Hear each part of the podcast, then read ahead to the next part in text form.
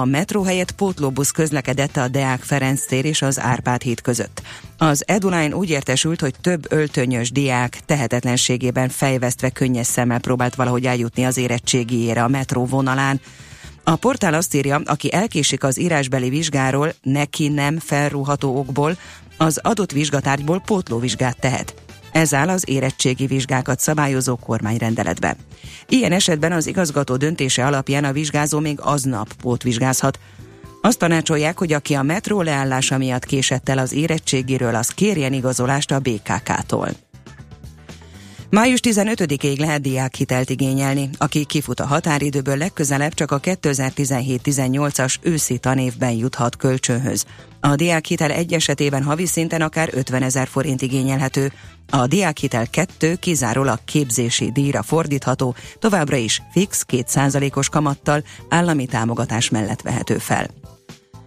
Az építőipar dinamizálja idén a gazdaságot, de a mezőgazdaság kivételével feltehetően minden ágazat bővülni fog, és gyorsul az infláció is, közölte a GKI Gazdaságkutató ZRT. Havi prognózisuk szerint 2017 első két hónapjában az építőipar kiugróan gyorsan több mint 15%-kal bővült. 7,5%-kal nőtt az ipar az első negyedévben, a kiskereskedelmi forgalom 3%-os növekedése viszont alulmúlta a 6%-os előrejelzést. A GKI továbbra is 3,2%-os gazdasági növekedéssel számol idén. Meghosszabbítják az elektromos autók vásárlásának támogatását. A tavalyi 2 milliárd forintos keretet nem sikerült elkölteni, így annak határidejét kitolják, és idén további 3 milliárd forintot pályáztatnak majd, mondta Nikoletti Antal, a Nemzetgazdasági Minisztérium helyettes államtitkára. Ez az összeg összesen 3500 autó beszerzésének támogatására elég, az önkormányzatok 2016. szeptemberében pályázatot írtak ki elektromos töltőállomások építésére, 75 pályázat érkezett be 409 töltőpontra, minden jelentkező támogatást kapott. Összeomlott egy alagút Washington államban egy nukleáris hulladékot tároló ipari komplexum közelében. Radioaktív anyagok kiszabadulásáról nem érkeztek hírek, de a komplexum több száz alkalmazottját evakuálták, a távolabbi épületekben dolgozókat riadóztatták és lezárták a környéket. A ma már nem működő Hanfordi nukleáris központot 1943-ban hozták létre az atomfegyver kifejlesztését szolgáló Manhattan terv keretében, itt működött a világ első plutónium előállítású reok- előállító reaktora, és az itt előállított plutóniumot használták fel az első atombombánál. Letette a hivatali esküt az új dél-koreai elnök. Man Jae-in közölte, hogy megfelelő körülmények között hajlandó ellátogatni Észak-Koreába is, hogy tárgyaljon fennyen atom és re- rakéta programjáról. Az új dél-koreai elnök szinte azonnal nagy átalakításokat tervez a kormányban és az elnökségi stábnál, hogy véget vessen a hatalmi űrnek, amelyet elődjének a korrupciós botrányba keveredett Park gun a hivatalból való márciusi felmentése okozott. Változóan felhős idő lesz, ma csapadék nem várható. Nyugaton és északon élénk lehet a déli délnyugati szél, napközben 12-18 fokot mérhetünk. A hírszerkesztőt Szoller Andrát hallották, friss hírek pedig fél óra múlva. Budapest legfrissebb közlekedési hírei, itt a 90.9 jazz jó reggelt kívánok! A fővárosban az M3-as metró ismét a teljes vonalon közlekedik, az 50-es villamos helyett viszont pótlóbusz jár a határút és a villanytelep között áramellátási hiba miatt.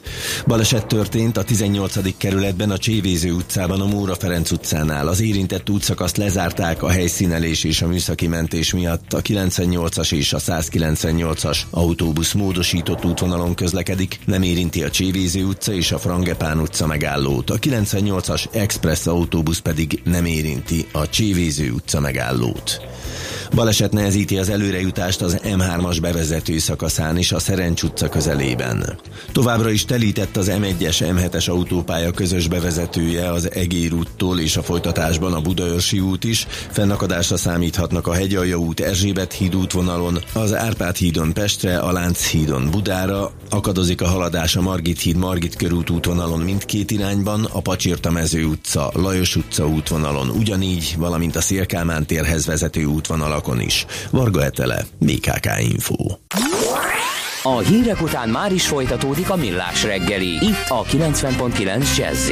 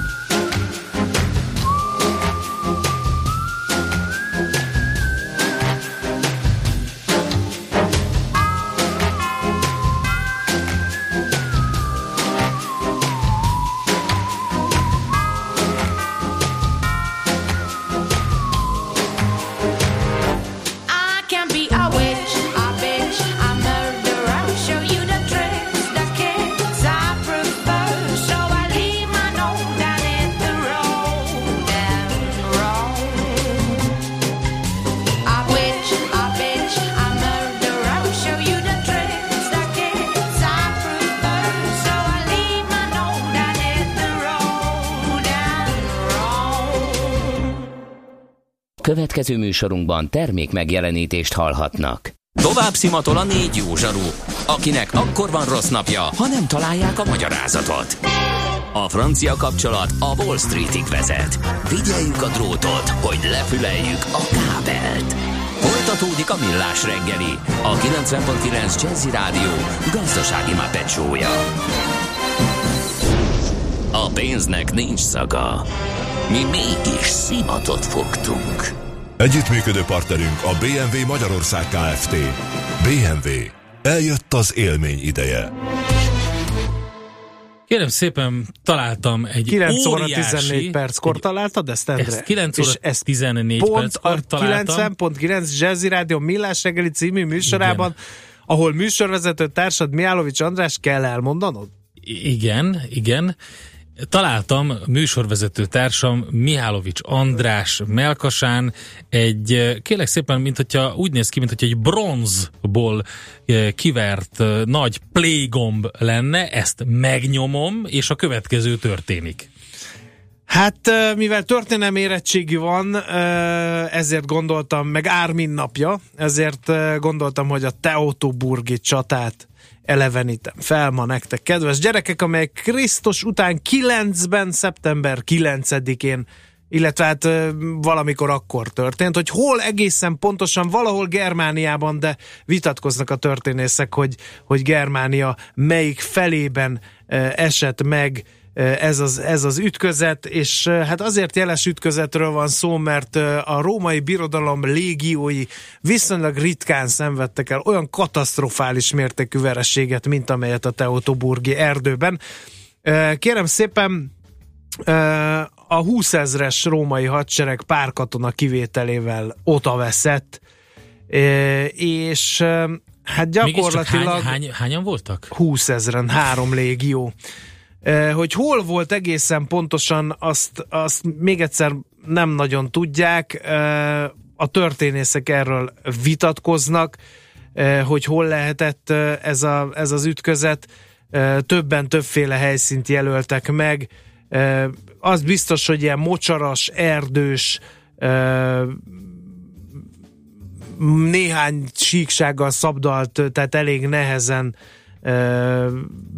járható és nehezen katonai szempontból nehezen leküzdhető helyszínen volt ez az ütközet, ez egyszer biztos. Még mielőtt belekezdenénk ennek a, a csatának a, a taglalásába, bár mivel, hogy ott vesztek az írni tudók, ezért viszonylag kevés leírás maradt fent erről. Hát De a figyelj, legújabb azt kutatások... Írják, azt írják itt, hogy a, az Osnabrück közelében Kálkríze melletti erdős mocsaras területen. Jó, de én meg azt hallottam kérlek szépen, hogy a Vienhen hegységben uh-huh. is volt. Tehát egész sokáig tartotta magát ez az elmélet. Van is ott egy emlékmű a csata feltételezett helyszínen. No, amit tudnatok kell a római légiókról, az az, hogy zárt alakzatban harcoltak, bárhányszor ezt a zárt alakzatot valakinek sikerült megbontania, onnantól szétesett az egész. Ha valaki szeretné kicsit kézzel foghatóabban megnézni, akkor ajánlom neki a Gladiátor című film első 20 percét. Na úgy Azt harcoltak a, a, de azt régiók. arról mintázták egyébként valószínűleg erről a Teotaburgi csatáról? Nem hiszem, bár az is egy erdős terepen zajlott. Igen, és ha hasonló. megnézed, ott is ki volt írtva az erdő. Tehát Igen, a légió igen. sík vidéken volt ö, volt igazán hatékony. No, hát történt kérem szépen, hogy volt az az Armenius nevű germán törzsfő, és hát a római birodalom épp felívelő szakasza volt, és Augustus császár elhatározta, hogy Germániát ö, ide ö, csatolja az ő birodalmához. Ö, mentek a hírigek rendesen ezzel kapcsolatban, Ö, ezért voltak érzékenyek arra a hírre, amelyet Arminius vitt, maguk vitt el a rómaiaknak, hogy lázadás készül Germániában. Hittek neki, hiszen évekig a római ö, légiók melletti segédcsapatokban szolgált. Ö, az volt a bibi, hogy ezt a lázadást ő maga szervezte, de sikerült, sikerült megtéveszteni Volt a ilyen latinokat ezzel. nem is olyan messze innen. Igen. Igen, a Fekete-tengertől délre. Igen. E, Nem ez volt az, az első és utolsó. Hát e, ez a e, Varus nevezetű hadvezér nem is nagyon sokat teketóriázott, hanem felkerekedett. Egyébként is már közeledett a tél, a nyári szállásról a védettebb téli szállásra kellett vonulniuk, és ha már így mozgásban voltak, akkor Varus azt mondta, hogy hát akkor jó lenne, hogyha, hogyha hát segítenél kedves Arménius, és elvezetnél oda, ahol ez a lázadás készülődik. Arménius ment is a légiókkal, ahogy kell, a csapataival, ahogy megszokták az elmúlt években. Aztán egyszer mondva csinált indokokkal azt mondta, hogy ő neki most nagyon-nagyon sürgős dolga van, ott hagyta Varus légióit, hogy a germán csapatok élére állva elkezdje azok felgöngyölítését.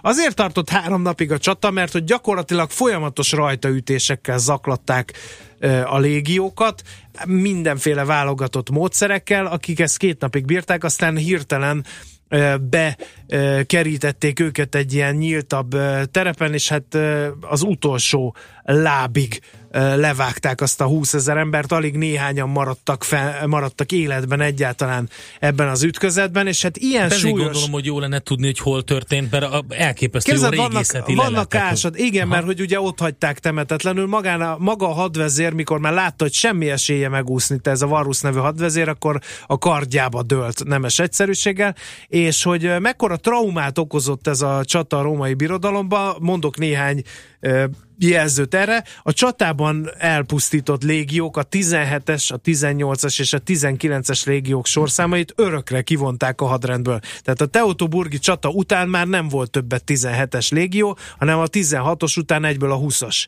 eh, légió jött. Aztán eh, Augustus ült a trónon Cézárként, és eh, napokig nem evett, szakállat növesztett, ápolatlan lett, italozott, teljesen kiborult ezen, hogy a germánok mit műveltek az ő légióival, magával, és állítólag szaggatta a ruháit, eh, hónapokig engesztelő áldozatokat mutatott be az isteneknek, és, és állandóan jajongva mondta, hogy Varus, Varus, add vissza a légióimat, add vissza a légióimat, tehát nagyon, nagyon-nagyon ki volt borulva a császár is ezen, eh, hogy így fogalmazzak, és az a kevés ember, aki meg túlélt ezt az iszonyatos eh, mészárlást, mert hát a germánok azok finoman fogalmazva nem voltak ugye kedves lelkű emberek abban az időben, és hát ezek a germánok eh, tól megszégyenített légiósok soha többé nem térhettek vissza Rómába, mert akkor a szégyennek tartották ezt a, ezt a kis verességet, ami ugye nem is volt olyan kicsi, mint hallhattuk.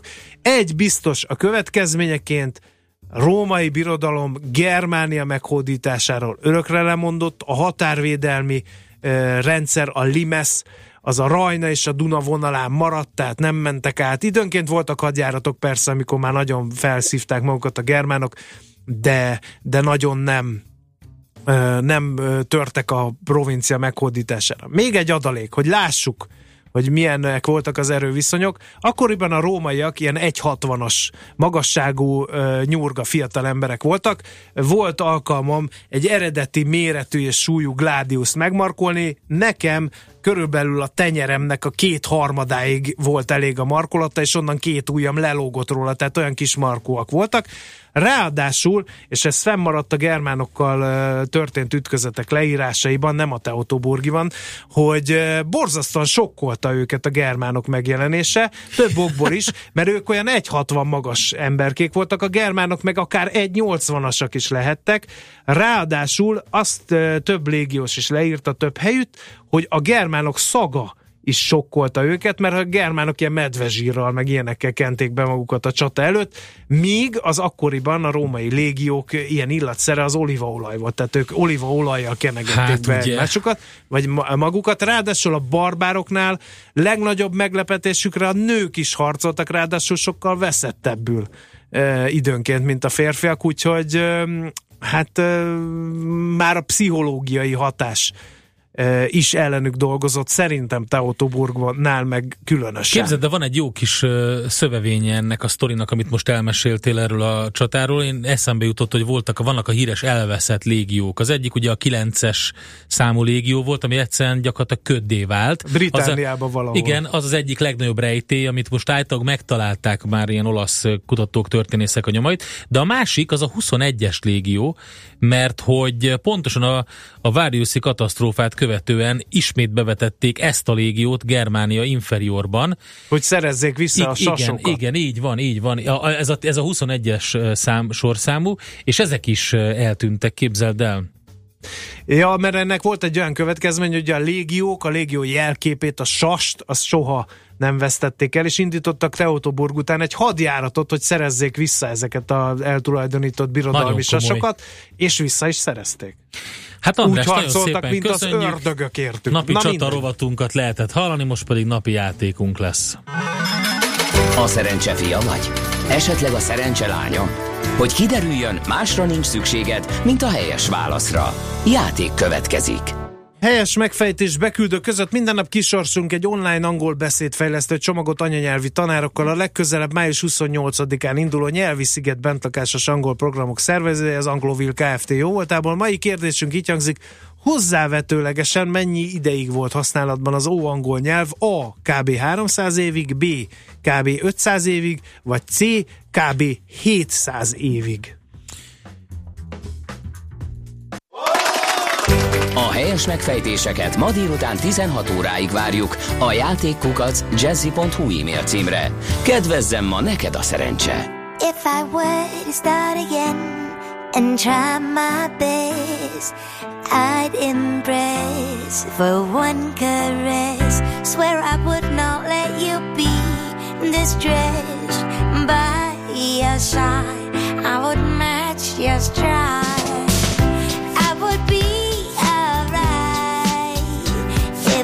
Stepped outside all through the night. I would be alright and would greet break of light, greet break of light.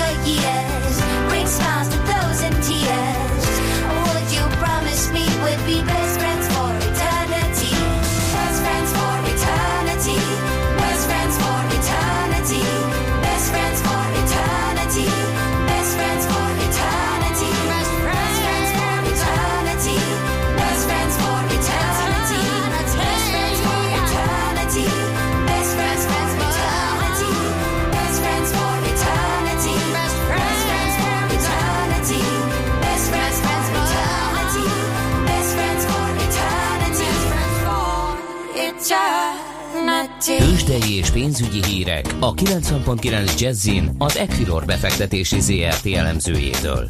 Equilor, a befektetések szakértője 1990 óta. És a vonal túlsó végén Kovács Bálint elemző. Szevasz Bálint, jó reggelt! Jó reggelt kívánok én is, sziasztok!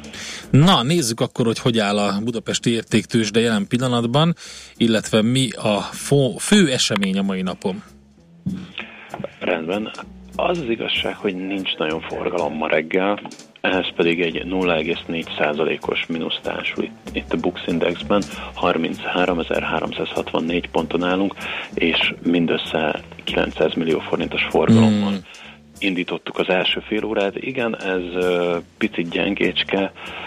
Én úgy gondolom, hogy a, a befektetők már kivárhatnak itt, itt a Telekom piaczárás után érkező gyors jelentéséről, ugye Telekomban, ha megnézzük, 43 millió forintos forgalom van, ez, ez igazán alacsony. A, a többi nagy hazai papír adja a forgalom oroszlán részét, így az OTP 400 millió forinttal, illetve a Richter 270 millió forinttal. Visszatérve a Telekomhoz, ugye ma körülbelül este 6 órakor fog érkezni az első negyedéves beszámoló, és itt a, a papírforma szerint, ha a konszenzus nézzük, azt mondhatjuk, hogy már ebben a negyedévben nem lesznek benne olyan egyszerű tételek, amik a az egy évvel korábbi, tehát a 2016 első negyedévét támogatták, például az Origo portálnak az eladása, vagy a székháznak az értékesítése, és, és ezek miatt a főbb eredménysorokon visszaesést várunk. Ez, ez az alapforgatókönyvünk. Ami a Telekomnál még érdekes lesz, azok az előrejelzések 2017-re vonatkozóan. Itt különösen a bevétel, illetve az EBITDA sorokra kell figyelnünk, ezek lesznek majd meghatározóak. Ugye az árás után fog érkezni a Telekom jelentése, ezért majd csak a csütörtöki kereskedésben láthatjuk ennek a, az eredményét vagy a leképeződését, és ami még fontos a Telekomnál, csütörtökön délután három órától indul az elemzői konferencia. Ez pedig uh, három dologra fog valószínűleg fókuszálni. Ugye az egyik az, hogy a Telekom uh, mit tud majd kezdeni a, a roaming díjak eltörlésével. Erre idén júniustól fog sor kerülni. Ezt, ezt fogják mindenképpen figyelni az elemzők, illetve azt, hogy osztalékkal kapcsolatban láthatunk-e valamit. Én úgy gondolom, hogy egy picit korai még, és nem várom azt, hogy Telekom már most az első negyed év után meg fogja mondani, hogy, hogy milyen osztalék kifizetés várható az idei év után, de természetesen ez is előkerülhet. Úgyhogy erre ezekre fogunk fókuszálni, illetve természetesen a digivel kapcsolatban is kérdés az, hogy, hogy a Telekom hogy számol, a Telekom véleménye az, az sokat fog számítani majd a, majd a konferencia hívásnál. És még a Telekommal kapcsolatban azt tudjuk mondani, hogy ma van az utolsó nap, osztalékkal, ez azt jelenti, hogy 25 forintos osztalék szelvényt fognak ma levágni róla, és holnaptól már enélkül fog forogni a, a Telekom. Tehát a holnapi részvény reakcióban ez is szerepet játszhat egyébként. Úgyhogy mindenképpen izgalmas lesz majd a Telekom. Igen, ez a kivárás érdekes, ugye, mert aki már az osztalékkal szeretett volna valamit csinálni, ugye az már megtette, úgyhogy ezért van Így ez van. a, ez a kis szünet, és akkor nyilván pedig az a, az a ha és amennyiben az a korrekció látszani fog a holnapi árfolyamon. Igen, okay. mindenképpen érdekes lesz. A, ha megnézzük a többi hazai nagypapírnak a, a, az árfolyam alakulását, egyelőre mind a négy mínuszban van. A Telekom jelenleg egyébként 0,4%-os mínuszt mutat, 488 forinton. A Richter 0,3%-os gyengüléssel 6931 forinton áll. Itt a Richter esetében érkezett az HSBC-től egy minimális céláremelés 6320 forintról 6400 forintra továbbra is tartás mellett, de ugye ez a, ez a spot ár alatt van jóval, úgyhogy ez egyelőre én úgy gondolom, hogy nem volt hatással a, a Richterre. A MOL 1%-os mínuszban áll 21.690 forinton, és végül az OTP, az OTP most visszakapaszkodott stagnálásra 8160 forinton áll, az OTP-nél pedig fontos figyelni azt, hogy 8000 forint fölött sikerül-e az árás, vagy nem. Ha 8000 forint fölött tudna zárni a következő napokban, akkor, mm, akkor már kedvezőbb lehet a, a részvény megítélése, és természetesen az OTP eredményére is figyelünk, hiszen az majd pénteken hajnalban érkezik. Oké, okay, nagyon szépen köszönjük neked, Bálint, jó munkát, szép napot! Köszönöm szépen, én szép napot kívánok. Sziasztok. Szervusz! Kovács Bálint elemzővel beszélgettünk. Tőzsdei és pénzügyi híreket hallottak a 90.9 jazz az Equilor befektetési ZRT elemzőjétől. Equilor, a befektetések szakértője 1990 óta. Műsorunkban termék megjelenítést hallhattak. Reklám New York, London, Hongkong, Budapest. Tőzsdei helyzetkép a legfrissebb árfolyamokkal, zárási adatokkal, kibocsátói hírekkel, a millás reggeliben minden hétköznap reggel 6 óra 50 perckor. Long vagy short, Mika vagy medve. A tőzsdei helyzetkép támogatója a hazai központú innovatív gyógyszeripari vállalat, a Richter Gedeon nyerté. A Klasszik Rádió bemutatja. Klasszikus kedvencek koncert 2017. Lemaradt róla? Ne aggódjon! Hallgassa meg a legkedveltebb olasz klasszikusokat a Mindig TV applikációján keresztül.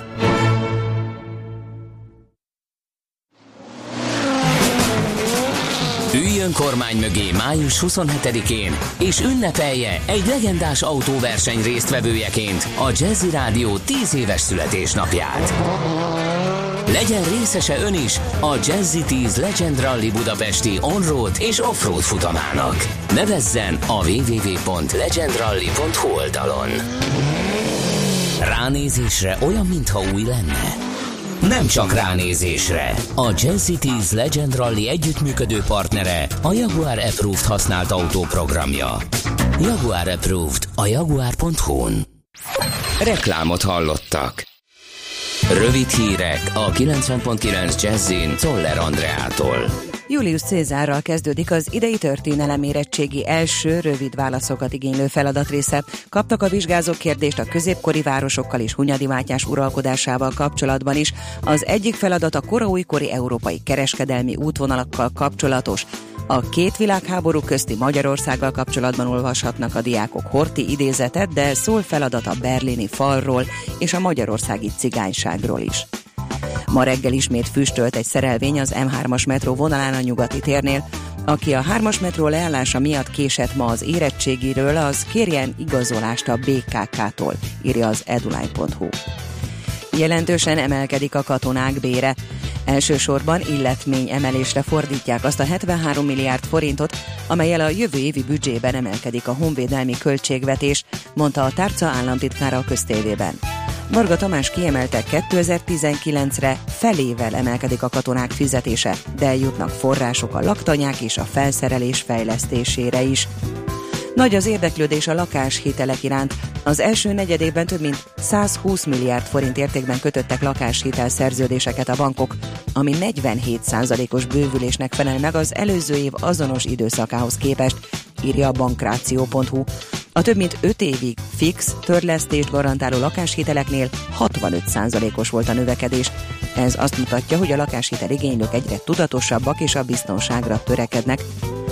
Tovább csökken a parkolóhelyek száma a belvárosi lakásépítések miatt, írja a világgazdaság. Szakértők szerint ezek a beruházások nem hoznak megoldást, mert a foghítelkekre épülő házak alatti mélygarázsokat zömmel azok fogják majd használni, akik az új ingatlanba költöznek, miközben azok, akik eddig munka vagy mások miatt parkoltak a telken, kiszorulnak onnan. Benyújtja lemondását a cseh oktatási miniszter. Katerina Valakova azzal indokolta döntését, nem akar okot adni Andrei Babis pénzügyminiszternek, hogy ráhivatkozva próbálja meg elterelni a figyelmet saját, tisztázatlan pénzügyeiről. Változóan felhős idő lesz, ma csapadék nem várható. Nyugaton és északon élénk lehet a déli délnyugati szél. Napközben 12-18 fokot mérhetünk.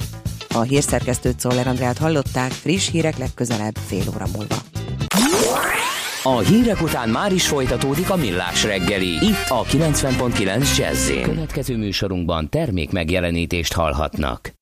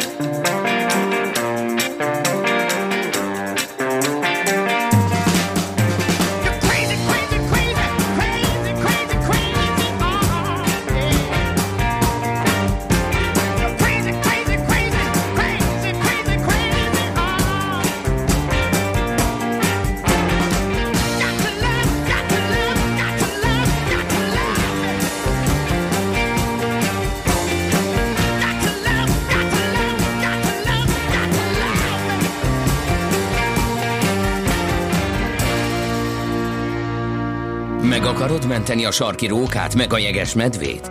Vissza szeretnéd szorítani az esőerdők pusztulását? És ahhoz mit szólsz, hogy először a pénztárcádat mented meg? Zöld gondolkodás, zöld energia, zöld jövő és valódi rezsicsökkentés. Zöld iránytű, a millás reggeli környezetvédelmi rovata. Szakmai partnerünk a greenfo.hu. Itt is van a stúdióban Sarkadi Péter a greenfo.hu főszerkesztője. Szevasz! Szia, sziasztok! Ma van, képzeld el, a madarak és a fák napja. Így bizony. Melyikeké? És A ez- mi kis radameszünk és Zsolti, a vadgalamb. Radameszt is láttad? szólni, igen, itt van. Na tessék. Helyes. Akkor már nagy, nagy az élet odakünn.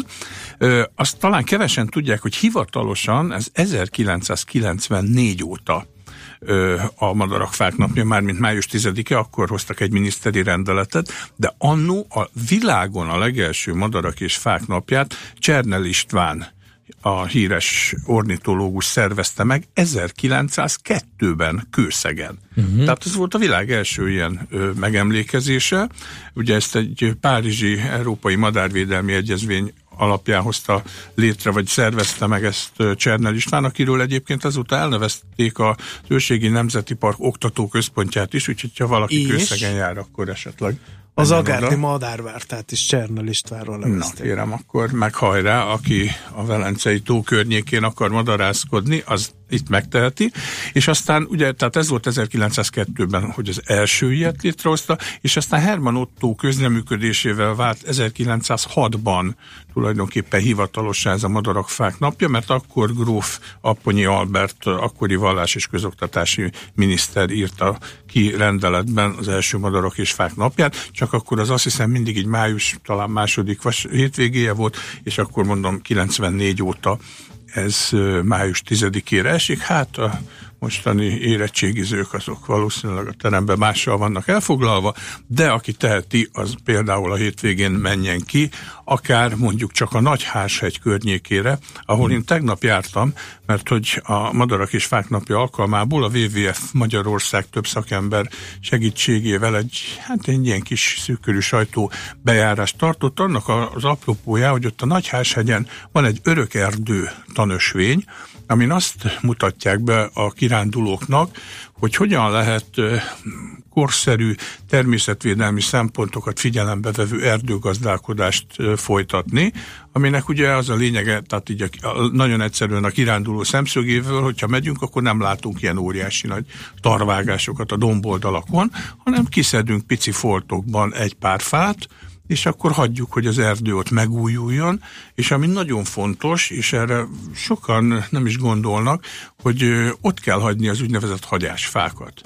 Tehát előfordul az, hogy a szakembereknek jelzi a lakosság, egy-két emberke, hogy tehát ez micsoda rendezetlen, gondozatlan erdő, hogy itt össze-vissza tele van az ajnövényzet fákkal, és ez milyen rossz, és hát ugye akkor jön az, hogy elő kéne venni, hogyha megvan még a biológiai ismereteket, hogy bizony ezek a holdfák iszonyatosan fontosak az élővilág szempontjából, mert rengeteg élőlénynek tulajdonképpen a természetes élőhelyét Igen. adják meg, de ugye volt pár évvel ezelőtt ez a nagyon emlékezetes, nagyon durva jégtörés, ami hát nem csak a budai hegységben, hanem majd, hogy nem az egész Mindenhol országban így nagyon van. komoly problémákat okozott, és akkor utána az ilyen dilemmaként felismerült sok erdőgazdálkodónál, hogy, hogy akkor most hagyjuk egy részét legalábbis, vagy, vagy hát azért el kell tüntetni.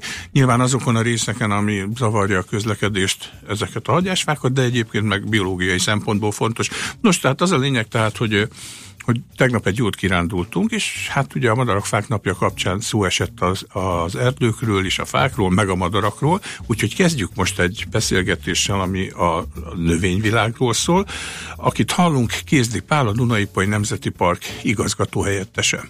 Magyarországon van néhány erdő, ahol mondjuk egy vagy kétszáz éve nem gazdálkodtak, nem tette be a, a lábát az ember, de azért az még nem tekinthető egy erdő élet történetében olyan nagy távlatnak. Viszont, hogyha a Szlovákiába megyünk, vagy Csehországba, vagy Lengyelországba, nem olyan nagyon messze, már találhatunk ennél jóval természetesebb állapotú őserdőket is, és ezeket az őserdőket kell megnéznünk ahhoz, hogy tudjuk, hogy mi az a cél, amihez közelíteni szeretnénk, és még hogyha gazdálkodunk az erdőben, azt is úgy csináljuk, hogy ezekhez az erdőkhöz hasonlatosak legyenek. Ha elmegyünk egy ilyen őserdőbe, akkor azt tapasztaljuk, hogy szinte lehetetlen belépni az erdőbe, olyan sűrűségbe fekszenek egymás hegyén hátán hatalmas kidőlt törzsek. Nagyon gyakran a fák lehulló magjai sem érnek le a földig, hanem ezeken a fatörzseknek, ezeknek a mohapárnáján fejlődnek ki a facsemeték, és hát ebből a megfigyelésből és az erre alapozott tudományos kutatásokból fejlődött ki az a tudás, hogy milyen fontos szerepe van a holdfának az erdőben, és nem csak annak, hogy tele legyen mondjuk egy fakérelmelés után gajakkal az erdő, hanem nagyon fontos az, hogy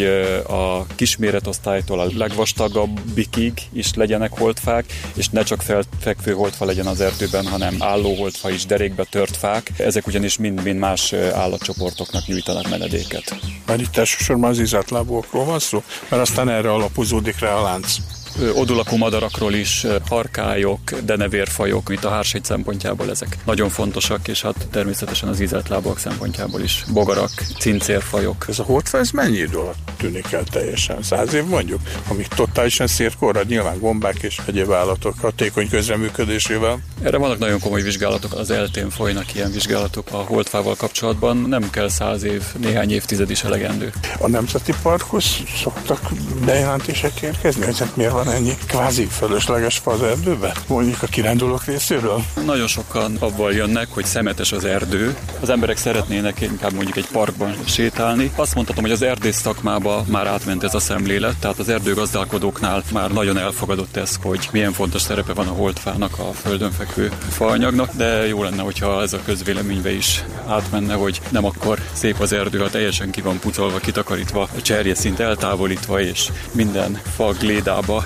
erdész szakkifejezéssel sarangba rakva, hanem akkor, hogyha ott egy természetes rendetlenség van az erdőben. És mondjuk egy tanösvény kijelölésénél mennyire kell beavatkozni a természetbe? Egy tanúsvényt azt természetesen azért úgy kell kialakítani, hogy az kényelmesen végigjárható legyen. Általában úgy jelölik ki a tanúsvénynek a nyomvonalát, hogy az meglévő utakon haladjon, de akkor jó egy tanúsvény, hogyha egy-egy állomáson arról kapunk ismereteket, amit ott látunk. Tehát, hogyha nem csak úgy általában az erdő élővilágáról, hanem az az egy-két faj, az meg is figyelhető ott helyben. Jó, csak sajnos a kirándulók egyre inkább találkoznak azzal, hogy szétvert táblák tönkre, tehát rengeteg vandalizmus van, és ezért aztán nagyon sok helyen már, már nem is raknak ki ismertető táblát, csak mondjuk ez a bizonyos karós tanúsvény, ugye, hogy Igen. leverjük a karót, maximum ott van egy QR kód, és akkor azt egy mobillal le lehet olvasni. Ez a jövő, mert ez az olcsóbb és biztonságosabb? Legalábbis itt Budapest környékén nincs más út. Mi már évtizedek óta ilyen tanúsvényeket létesítünk, hogy vagy egy tanúsvényvezető füzetben olvashatóak el a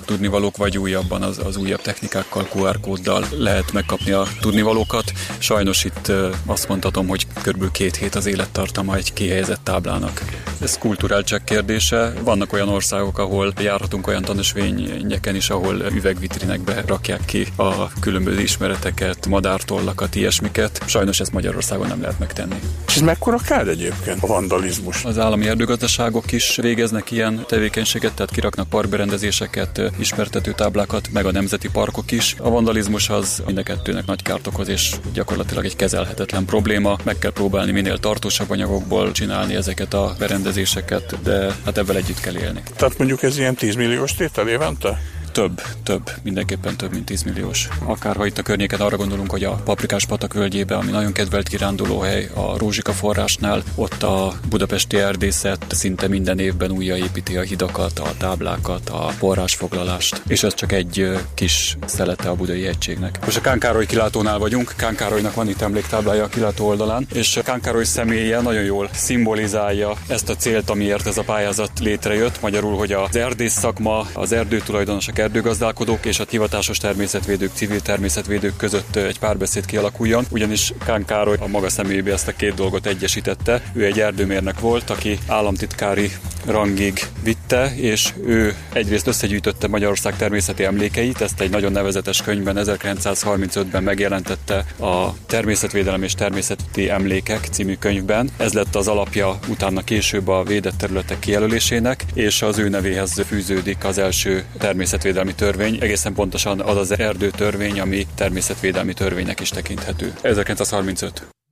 Nos, tehát Kézli Párt hallottuk a Dunaipai Nemzeti Park igazgató helyettesét a Madarak és Fák napja kapcsán a fákról, és egy pici zene után jönnek a madarak.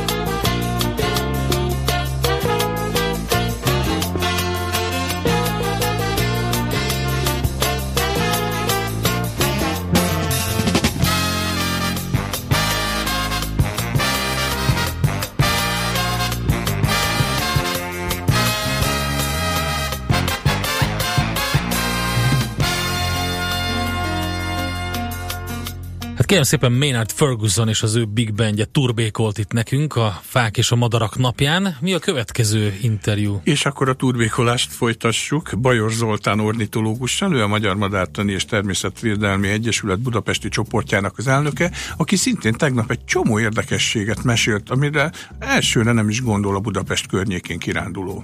Budapest, hogyha a teljes várost nézzük a közigazgatási határon belül, ami ugye egy nagy terület, majdnem, hogy nemzeti parki törzs terület méretű, ez 52.500 hektár. Ez a terület nagyon változatos. Pesti oldal, a budai oldalhoz képest merőben más. Ez nem csak az erdőkben, hanem a hozzájuk kapcsolódó állatvilágban is tetten érhető, illetve hát nem csak erdők vannak, hanem olyan nyílt területek, vagy akár a lakott részek, amelyek mind-mind más-más madárfajt vonzanak, és ha ezt összességében vizsgáljuk, mint egy nagy egységet, akkor azt elmondhatjuk, hogy európai viszonylatban Budapest mind a madárfajok, mind az itt élő ízeltlábú fauna, vagy akár a növényvilág tekintetében a nagyvárosok közül dobogos helyen van, vagy egy-két tekintetben akár első helyet is elfoglalhat. Például a madárvilág esetében elmondhatjuk azt, ugye Magyarországon eddig a megfigyelések alapján az elmúlt száz évre visszamenőleg, amióta ezt körülbelül dokumentálják Magyarországon 407-408 madárfajt figyeltek eddig meg, ebből a megfigyelések alapján az elmúlt kb. három évtizedből, amióta rendszeresebb a fővárosban is a madár megfigyelés 272 faj fordult elő. Ez azt jelenti, hogy nagyjából majdnem a 70%-át Budapesten belül legalább egy alkalommal már megfigyelték a madarászok itt, és hát regisztrálták ugye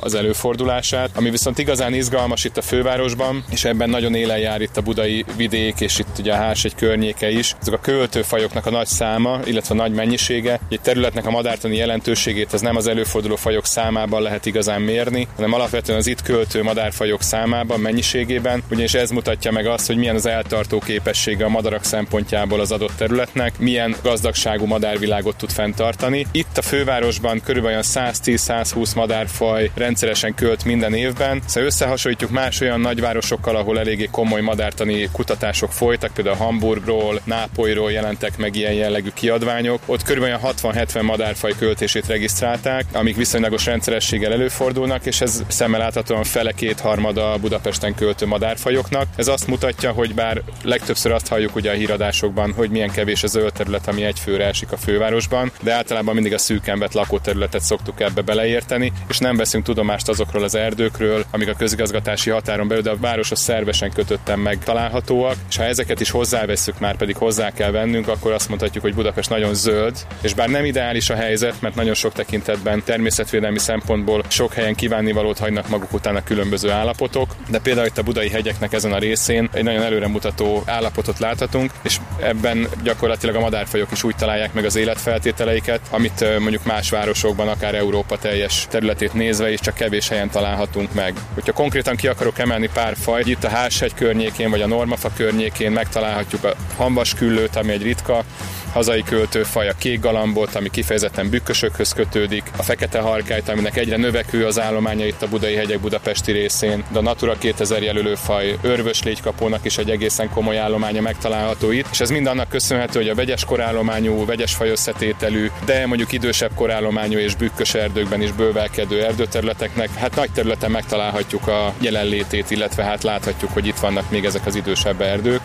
Természetvédelmi szempontból mi legalábbis kifejezetten örülünk a koros erdőállománynak, ugyanis mindezek és a rengeteg holdfa, ami az erdőben megvan, szavatolják azt, hogy hosszú távon ezek a madárállományok fennmaradjanak, és az nagyon jó és örömteli tulajdonképpen, hogy a nagy tarvágások ezeken a területeken már nem történnek meg. Ez mutatja azt, hogy a fekete harkály, a csúszka és más fajok örvendetesen gyarapodni tudnak itt a városon belül is. És akkor ezek a fajok tökéletesen alkalmazkodnak a most a háttérben hallható motoros fűrészekhez, az évi több mint 10 millió kirándulóhoz. Igen, így van. Tudnak alkalmazkodni, mert a terület eltartó képessége, a gazdálkodásnak a természetvédelmi szempontú megváltozása, és az idős korállomány az gyakorlatilag neki sokkal nagyobb vonzerő. Leküzdik tulajdonképpen azokat a negatív tényezőket, ami mondjuk a látogatottságból vagy mondjuk az ajhatásból ered. És mondjuk egy részük, a fiatalok, ha felnőnek, akkor innen esetleg bemennek a város belső terület tisztult, vagy nem, ők már itt Ezek, maradnak. ezek a fajok, amiket elsoroltam, ezek érzékeny fajok. Legtöbbük élőhely specialista, tehát például a kék galamba bükkösöket nem hagyja el soha. Hát ezek a fajok csak ott találják meg az életfeltételeiket, ahol ezek a feltételek adottak. És ez pontosan azért is jó, hogy ez a gazdálkodási forma a szállaló gazdálkodása elterjedt itt az erdészet által, mert láthatóan a madarak még jobban kihasználják ezeket a területeket. Egy-két faj kivételével mondom, a hamvas küllő elsődlegesen és a kék galamb azok főleg az idős bükkösökhöz kötődnek itt itt a budai hegyekben. Körülbelül egy olyan 7-8 faj szól körülöttünk. Most egy fekete rigót hallunk, amilyen szépen lágyan flótázik. Ő még tartja a revírjét, mert körülbelül a Péter Pál napjáig szólnak a madarak. És ezt viszonylag kevesen szokták tudni, vagy legalábbis így nem tudatosul általában, hogy miért is énekelnek a madarak. Hát ugye nem azért énekelnek, hogy mi jól érezzük magunkat, ez egy közvetett szolgáltatás, mondjuk így. Jól felfogott érdekből énekelnek, ugye elsődlegesen a hímmadarak. Koratavasszal elsődlegesen azért, mert szeretnék a hölgyeket meghódítani. Ez nagyon fontos, ugye a hímek esetében, főleg az énekes madarak esetében ez egy úgynevezett revírfoglalási tevékenységgel kezdődik. A revír, ezt úgy kell elképzelni, mondjuk egy kertesházas övezetben egy telek. Tehát ő az énekével különböző helyekre leszáll, ezek mondjuk a teleknek a sarokpontjai, mondjuk a kerítésoszlopok, és akkor ő ott kihirdeti, hogy srácok, ez a terület, ez az enyém, és ide várok egy tojót, akit szeretnék páromul fogadni. Ugye általában a madaraknak a többsége, az énekes madarak többsége nem életre választ párt, hanem általában egy költési szezonra. Ugye mivel mi az északi mérsékelt tövön vagyunk, ezért mi ezt tavasszal kezdjük, vagy kezdik, és miután jön a tojó, onnantól kezdve csip-csip. Megtörténik ugye a párválasztás, megtörténik a fészekrakás és a tojásrakás, és ez az időszak a mostani időszak már, tehát ilyenkor már fiókákat nevelnek, és ha szapora a madárpár, tehát mondjuk a cinkéket vesszük ide, vagy esetleg tényleg a rigókat, akkor akár két fészekajat is fölnevelnek július végéig, és onnantól kezdve viszont már, miután a fiatal madarak fölrepülnek, felnevelődnek, akár a második félszeka is, már a vonulásra vagy a téli időszakra történő raktár felhalmozásra készülnek, és onnantól kezdve az énekre nincsen szükség. Tehát azért szoktak akkor elhallgatni akár a pacsirták a mezőgazdasági területen, vagy itt a madarak, mert onnantól kezdve készülnek a vonulásra vagy a téli időszakra. És akkor már az éneknek nincsen szerepe, akkor ezek a telkek ezek felszámolódnak, a revírek szétesnek, és onnantól kezdve a madarak már csak úgy halkan keresgélnek így az ajnövényzetben, vagy esetleg a vonulást már megkezdik. Tehát ilyenkor azért érdemes kijárni az erdőkbe, mert ilyenkor a családok együtt vannak, és a hím fennen hirdeti, hogy ő hol foglalt házat. Nos, tehát akkor érdemes megfogadni Bajor Zoltán ornitológus, a Magyar Madártani és Természetvédelmi Egyesület budapesti csoportjának elnökének a tanácsát, hogy most kell, jó idő is van, Helyes. meg hangos is az erdő, kimenni és élvezni a természet sokszínűségét. Nem csak azért, Elő a mert távcsövekkel. Így van. Járjuk az erdőt. meg a teleobjektívvel. A madárlesre, nagyon klassz program. Én nagyon szeretem. Köszönjük szépen, Péter, nagyon jó eh, témákat hoztál most is. Sarkadi Péter volt itt velünk, a Greenfo főszerkesztője. Mentsd meg az esőerdőket, és mentsd meg a pénztárcádat is.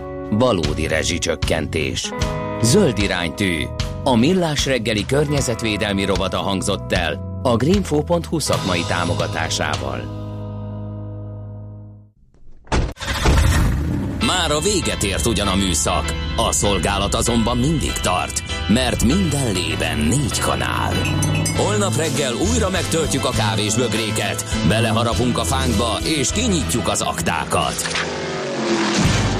Addig is, keressetek minket az arcaktákban, a közösségi oldalunkon. A mai adás podcastjét pedig holnapunkon. Millás reggeli, a 90.9 Jazzy Rádió gazdasági Muppet show-ja. Ha csak egy műsorra van időd idén, tégy róla, hogy ez legyen az. Csak egy dolog lenne még. Együttműködő partnerünk a BMW Magyarország Kft. BMW. Eljött az élmény ideje. Műsorunkban termék megjelenítést hallhattak. Reklám. Lendületesek, dögösek, ellenállhatatlanok. A Peugeot SUV modelljei most testközelbe kerülnek. Ismerje meg őket május 8-a és 13-a között a Peugeot SUV héten. Tesztelje a 2017-es év autóját, a formabontó Peugeot 3008-at, vagy próbálja ki az innovatív Peugeot 2008-at, melyhez az SUV hét ideje alatt metálfényt adunk ajándékba. A tájékoztatás nem teljes körű, a részleteket keresse márkakereskedésünkben, vagy a Peugeot.hu-n. Részletekről érdeklődjön a Duna Auto márka kereskedésben. www.dunaauto.hu Milliók hangja. Willis Canover emlékkoncert Szörényi Levente, Joan Faulkner, Geyer Bálint és a Budapest Jazz Orchestra előadásában. Swing és jazz örökzöldek, illés és fonográf dalok Big Band hangszerelésben. Május 24-e Műpa, május 27-e Kölcsei Központ Debrecen, június 2-a Kodály Központ Pécs. Jegyek kaphatók a Műpa és a Ticket Express jegyirodáiban. Time for Jazz. Reklámot hallottak. Hírek a 90.9 Jazzin Toller Andreától. Hamarosan megulakulhatnak a nyugdíjas szövetkezetek, 5 milliárd forintból fejlesztik a szakrendelőket még idén.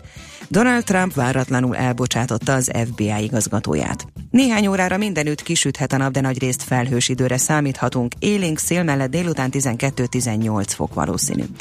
Jó napot kívánok, 10 óra van. Hamarosan megalakulhatnak a nyugdíjas szövetkezetek, írja az m A törvény módosító javaslat célja, hogy a munkaerőpiacon még aktív időskorúak számára újbóli munkát, foglalkoztatást biztosítson tisztességes jövedelem mellett, járulék kedvezményekkel.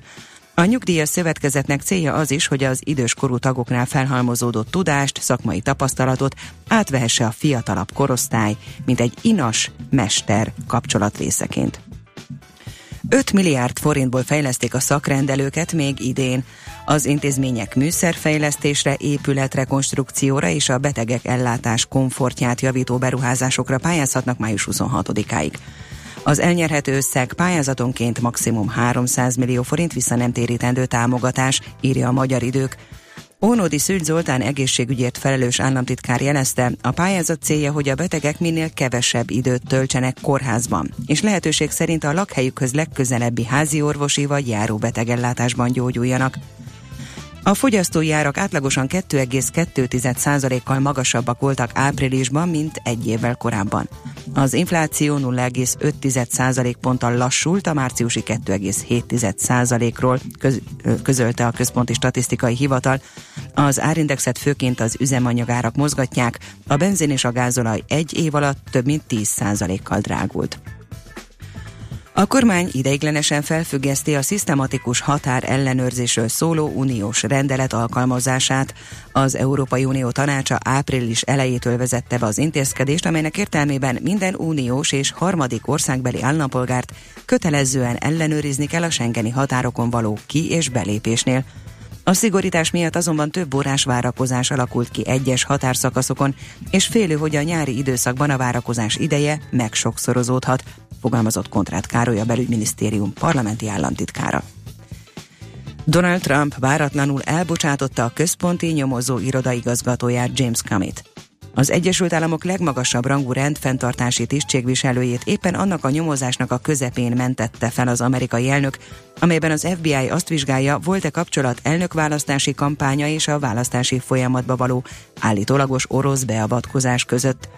Trump azzal indokolta az elbocsátást, hogy helyre kell állítani az FBI-ba vetett közbizalmat.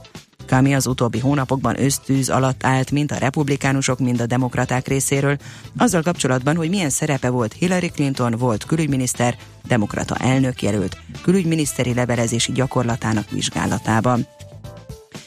Nagyjából egyszerre állítanak le reaktorokat a cseh atomerőművekben a nyáron, ez pedig megdrágíthatja az elektromos energiát a régióban, és nem fogja megkönnyíteni Magyarország áramimportját, írja a napi.hu.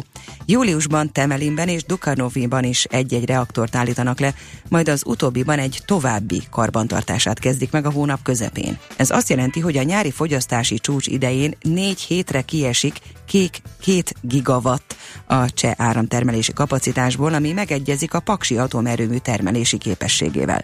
Csehország elektromos hálózata összeköttetésben áll Szlovákiáival és Magyarországéval. A hírszerkesztőt Szoller Andrát hallották, friss hírek pedig legközelebb egy óra múlva.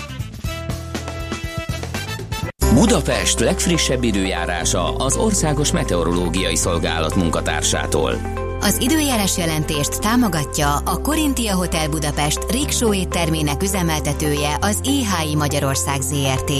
Köszöntöm a rádió hallgatóit! Megszűnik a hideg levegő utánpótlás a napközben már melegedés kezdődik,